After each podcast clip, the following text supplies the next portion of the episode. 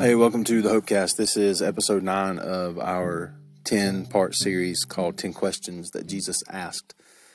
Today we looked at the question Jesus asked in Matthew chapter 16 What will it benefit a person to gain the whole world but lose their soul? We talk about the worth of knowing Jesus, what it takes to follow him, denying ourselves, picking up our cross, loving like he loves. Is our life worth it? Is our life worth his life?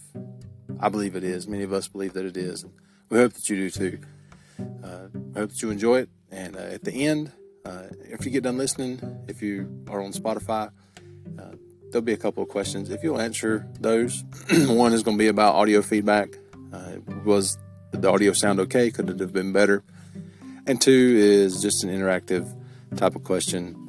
We just really would like to interact with you, and that's uh, maybe a way that we can do that. So, anyways, we appreciate you filling that out if you so choose.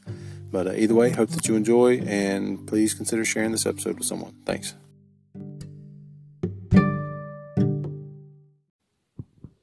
All right. So, what is this? A dollar. A dollar. Uh, huh? No, no, no, no, but, but, but, but, but. One cent? No, it's worth a little bit more than that. Huh? Candy buyer. Is that what you can do with this? All right. So, so let's talk for a second. Let's talk for a second about worth. Okay, that's actually what we're going to be reading about today, um, in uh, in our, in our in the Bible.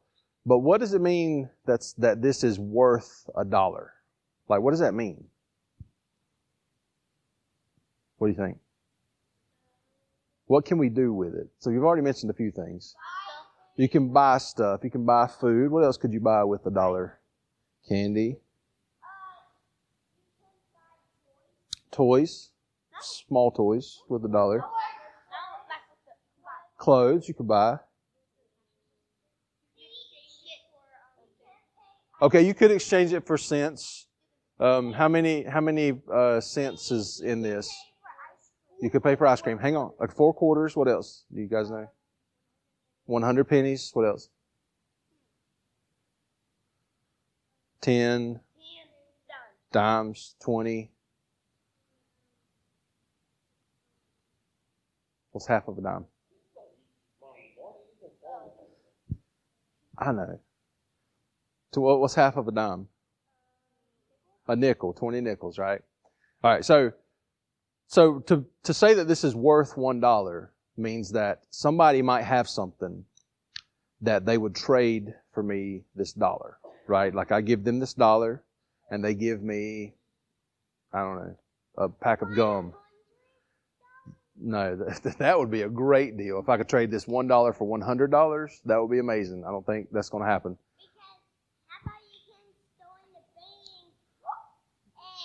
I mean, you could be a bad guy and steal all the monies, but we're not going to do that. Okay. But listen, okay. All right. So this is worth whatever somebody is willing to give me for it. Okay. And in our Bible lesson today, we're going to, we're going to look at, uh, Jesus talking about how much our life is worth. Okay. Do you think your life is worth a dollar? No. Is it more or less? More. Way more. Way more. I mean, I could probably get like $100 for some of you. No, I'm just kidding. We wouldn't do that. That's called uh, trafficking. We don't do that. no, no, no. Your life is worth a whole lot more than a dollar. In fact, your life is, is worth so much that Jesus was willing to give up his life for yours. And we're going to talk about that during Bible lesson today. So when I'm up here speaking, I want you to kind of listen out for that, right? Jesus talking about how your life is worth giving up for His. Okay? That's what we're going to be talking about today, okay? Let's pray. Father, thank you for uh, your worth. Thank you for uh, your great love and your great mercy. Thank you for Jesus giving up His life in exchange for ours. Help us to respond the way that you would want us to. In Jesus' name we pray. Amen. Thanks. You guys are really good. You guys sit back down now. All right, so we're continuing our series uh, called 10 Questions That Jesus Asked. This is question number nine, and next week will be question 10. This week we're talking about worth. Jesus asked a question to his disciples and those people who were following him about how much their life is worth. Okay? Uh, there's a quote that I've seen recently on social media that talks about knowing your worth, how you know materials are worth more in certain situations than others. And I thought that it would be a good intro to this talk, but when I went to actually find it, I could not. I will probably see it a dozen times later today. That's just how these things work. Uh, so here is my poor attempt at explaining it to you. Something like if I take a piece of walnut lumber, okay, uh, it costs approximately $8 per board foot. Depends on the size and the quality, all that sort of stuff. In my hands, I can turn it into a pile of dust and shavings and a project that's worth maybe $8 using power tools and all the things that I have in my shop. However, in the hands of a master craftsman, it can be turned into a piece of fine furniture, a piece of art worth 100 times as much with some hand tools somebody that has the skill and the experience to do those sorts of things. If you've ever taken economics, you know that the worth of items is largely determined by supply and demand.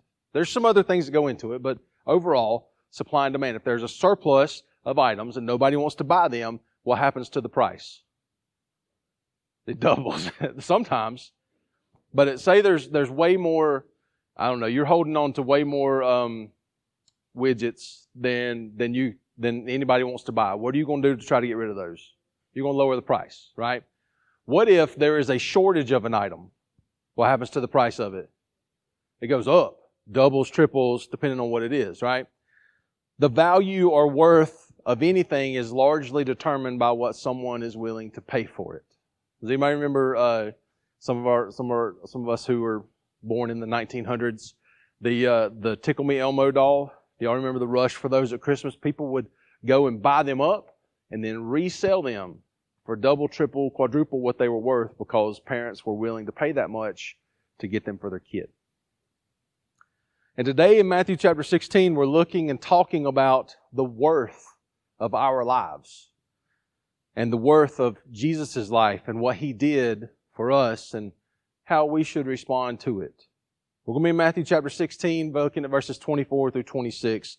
Let's read those real quick. Then Jesus said to his disciples, If anyone wants to follow after me, let him deny himself, take up his cross, and follow me. For whoever wants to save his life will lose it, but whoever loses his life because of me will find it. For what will it benefit someone if he gains the whole world yet loses his life? Or what will anyone give in exchange for his life. God, thank you for your word. Help us to understand it. Help me to give the, the thoughts that I feel like you've given me. Um, take me totally out of the way uh, and, and help us to, to take this, internalize it individually and as a church so that we can uh, follow Jesus as best we can. It's in his name we pray. Amen. So, Jesus was starting kind of the second part or the next phase of his ministry on earth. He had done all these great miracles, and he would still do some miracles, but he had done all these great things. Uh, and, and, and people, he was starting to gather a following, not just his 12 disciples, but many other people who were just kind of coming around to hear, what's this guy doing? There's a lot of buzz about him. I want to go see what's up. Everything, though, from here forward was moving toward his crucifixion and resurrection. And his disciples, especially the inner 12, had a really hard time with that. In this same chapter, just a few verses above, we talked about it. I think it was the first in, in our series, Who Do You Say That I Am? Peter publicly identifies Jesus as the Messiah in this same chapter. It was a very bold step of faith. And then Jesus begins telling them that he must suffer, he must be crucified, and he must be resurrected. And Peter said, We will never let that happen to you. He had just went from identifying Jesus as the Messiah to saying, We're totally going to thwart your plans, Jesus. What you said you got to do, we will not let you do that. You cannot do that. They still didn't understand that Jesus' mission wasn't about power. His worth wasn't wrapped up in politics. And he rebukes Peter he literally says, Get behind me, Satan. Not actually calling Peter like a demon or anything, but showing him that, look, your idea of who the Messiah is is totally the opposite of what it actually is. The Messiah was so much more. His worth was worth so much more than earthly politics. The Messiah, Jesus, the Lamb of God, who takes away the sins of the world. And this wonderful gift that He has given us is worth following, and I hope that we can uh, kind of tease that out as we go through this morning. But Peter, and even people today, were, was trying to find his worth through Jesus inside of politics. Does that make sense? Peter was saying, look, Jesus, here's what I think we should do. You need to, to be a, like a superpower. We need to overthrow these people that are in power now, and we're and you're going to bring about God's kingdom. That, that's what they thought the Messiah was supposed to do.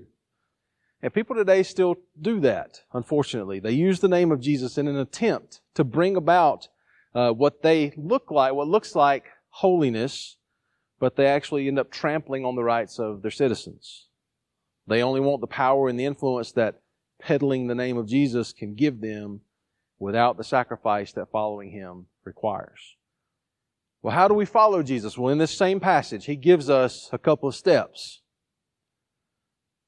First, deny yourself.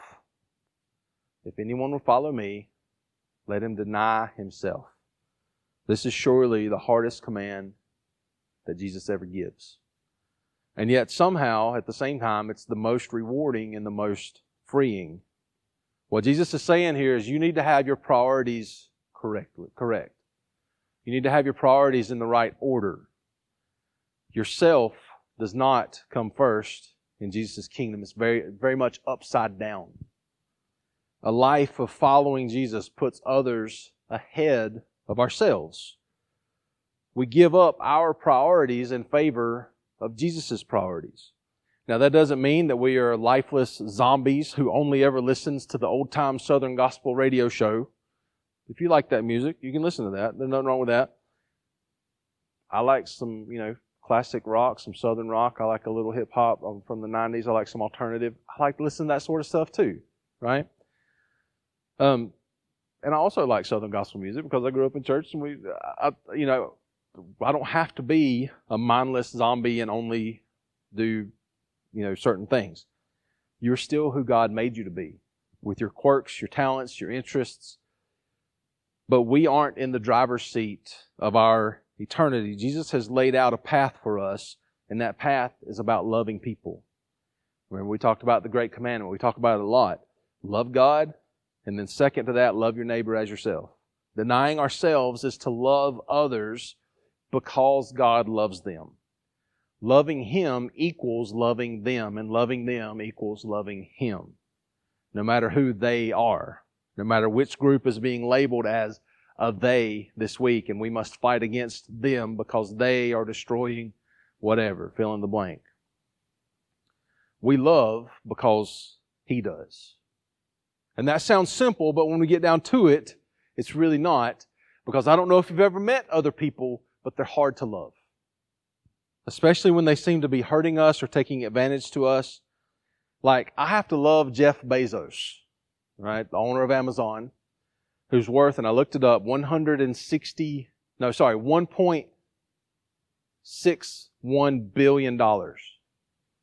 Or 161 billion is 160. Yeah, I couldn't remember if I left a, a decimal point out there, which is crazy. 161 billion dollars is his worth. I calculated it out. I think it would take me 2.7 million months to even earn that amount of money. And then taxes will be astronomical. Oh, and by the way, he only pays an effective tax rate of 1.1%. Meanwhile, ours is like 28 or so percent. I mean, that's still $10 million. So that's a lot of money that he pays in taxes.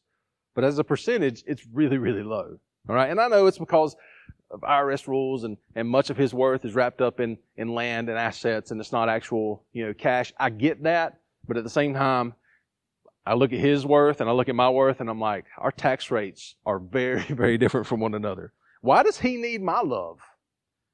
What could I possibly offer him? Jesus.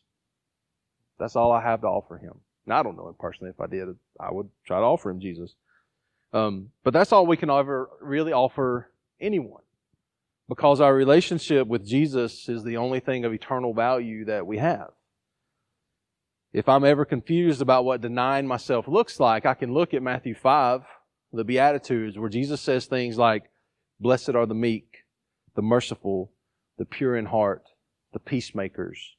And we can look at our lives and say, Am I being those things? Am I being meek? Am I being merciful? Am I trying to make peace? Those who would put others' needs and desires ahead of their own are denying themselves. That's what it is. So we give up our priorities, our ideas about who we are supposed to love and who we can exclude from love. We get that in order, and then Jesus says to take up your cross. Now, this saying, take up your cross, is found earlier in Matthew chapter 10 when Jesus is talking about relationships and priorities, much in the same way that we just talked about. And in the first century audience, it would have been a very serious metaphor. They saw the criminals crucified along the streets. They saw them sitting there. They knew that those criminals carried their own uh, means of death to the site where they would be executed to carry your cross for them literally was a death sentence. And we know that many of the 12 disciples suffered crucifixion and others died horrible deaths, all because they proclaimed the name of Jesus. But for us today in 2023, what does carrying our cross mean? It goes hand in hand with denying ourselves. We give up our desires in favor of His rather than loving ourselves primarily and doing whatever we have to do in order to get what we want or we need, we love others, putting them ahead of us. If it helps, we can think of it as a spiritual death. We can read in Galatians 2.20 where Paul says that, that he has been crucified with Christ and he no longer lives, rather it is Christ who lives within him if I look at my life and I say, is it me in the driver's seat or is it Jesus? And if the answer is me, I'm not carrying my cross. Right? His priorities are mine now. They should be. And He wants everyone to know about the love that I've found. And it's part of my, uh, my great privilege to be able to share that as much as I can.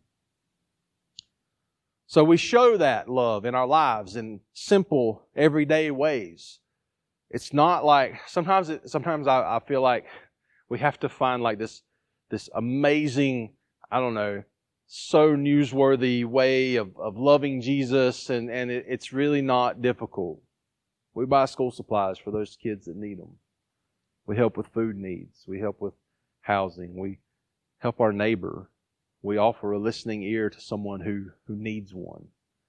It, it's not difficult to realize the needs that are out there, although sometimes it can be difficult to help meet them.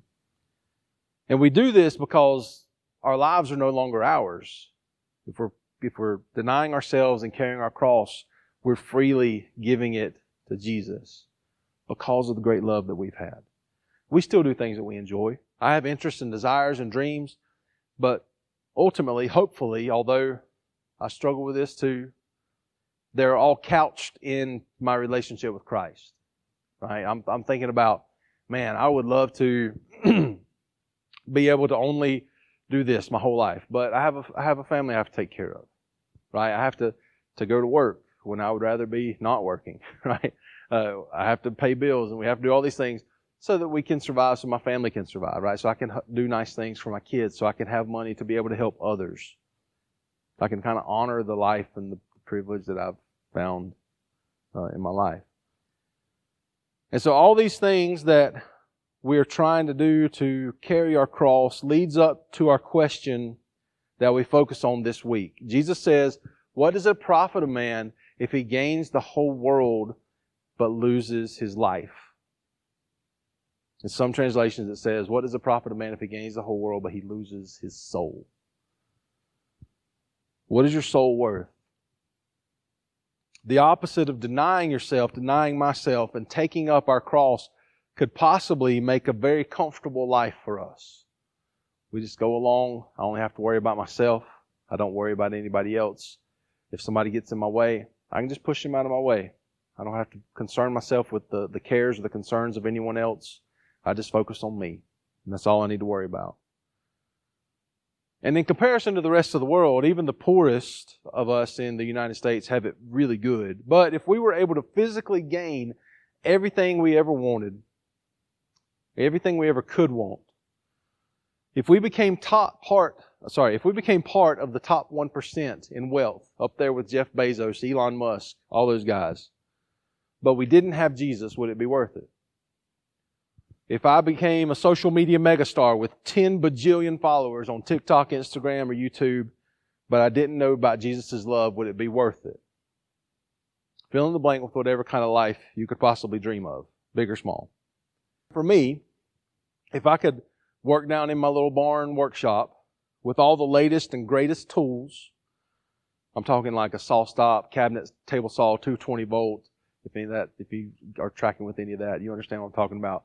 I'm talking about like, you know, the best DeWalt 13 inch planer, like a, a, a, a Jet, you know, 12 inch joiner, all the, all the everything.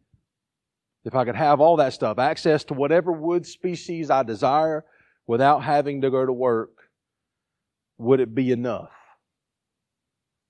Because I would love to have that life. Don't get me wrong. If I could just like wake up every day and go lose myself in the barn for 10 or 12 hours and, and make things, that would be amazing. If I didn't have Jesus, would it be worth it? And that's the question we all have to answer for ourselves. I'm reminded of Philippians chapter 3 verse 8 where Paul says, more than that, I also consider everything to be a loss in view of the surpassing value of knowing Christ Jesus my Lord. Because of him I have suffered the loss of all things and consider them as dung so that I may gain Christ. And those that place their lives in Christ receive even more as they live a life in relationship with Him. Ephesians chapter 1 lists some of the benefits of a life in Christ. We are blessed. We are considered holy, blameless, adopted, chosen, forgiven, and loved. All these things and way more, not because of anything that we have done, but because of who He is. And so the question that Jesus is asking leads us to ask this question of ourselves What is my life worth? At the end of our days, what do we want our life to represent? I've, as I get older and I know more people who pass away, I have known many who lived a life that I strive to attain. I want people to be able to say the same thing about me as I have heard said about these people. They loved people. They gave themselves up for others. That's what I want. And that's what following Jesus is a big part of that. I know a lady who died, and I'm not mentioning her name in hopes that I don't cry, even though I still might. At her passing, her life was so wrapped up in Jesus that it reminded me of this verse, and it's been a dear, a dear verse to me ever since. I have fought the good fight. I have finished the race and I have kept the faith. There is reserved for me the crown of righteousness, which the Lord, the righteous judge, will give me on that day. And not only to me, but to all those who have loved his appearing. I hope that when it's my time, somebody might be able to be reminded of Jesus in a similar way. Did I point others to Him? Did I offer hope to those who were in need? Did I give up some of my desires, some of my, uh, some of my possessions, some of my money, some of my time to help those? That's the worth of knowing Jesus. Denying ourselves, taking up our cross, keeping the faith. No matter if we end up being part of the top 1% or if we're struggling to get by day to day. It's a life worth living. And He's calling you to start your journey today. Or maybe you've started that journey and you need to take a next, a next step to be baptized, to, to, to take some leap of faith that you feel like you've needed, you need to take, and you've just not been, you've not felt like you could do it for whatever reason. Whatever that looks like for you, it could be a hundred different things. Whatever He's calling you to do, do it today. Deny yourself. Take up your cross. Your life is so worth it because He's worth so much more. Let's pray. God, thank you for Jesus. Thank you for His love, His great sacrifice, His resurrection, and the new life that uh, that He brings to those who place their faith in Him. Be with us today. Help us to see any areas in our lives where we need to deny ourselves more, to take up our cross, um, and help us to do that. Give us the courage, give us the strength, the resilience to do what you're asking us to do. We can't do it on our own. We need you. We absolutely have to have you. Help us to do the right thing. It's in Jesus' name that we pray. Amen.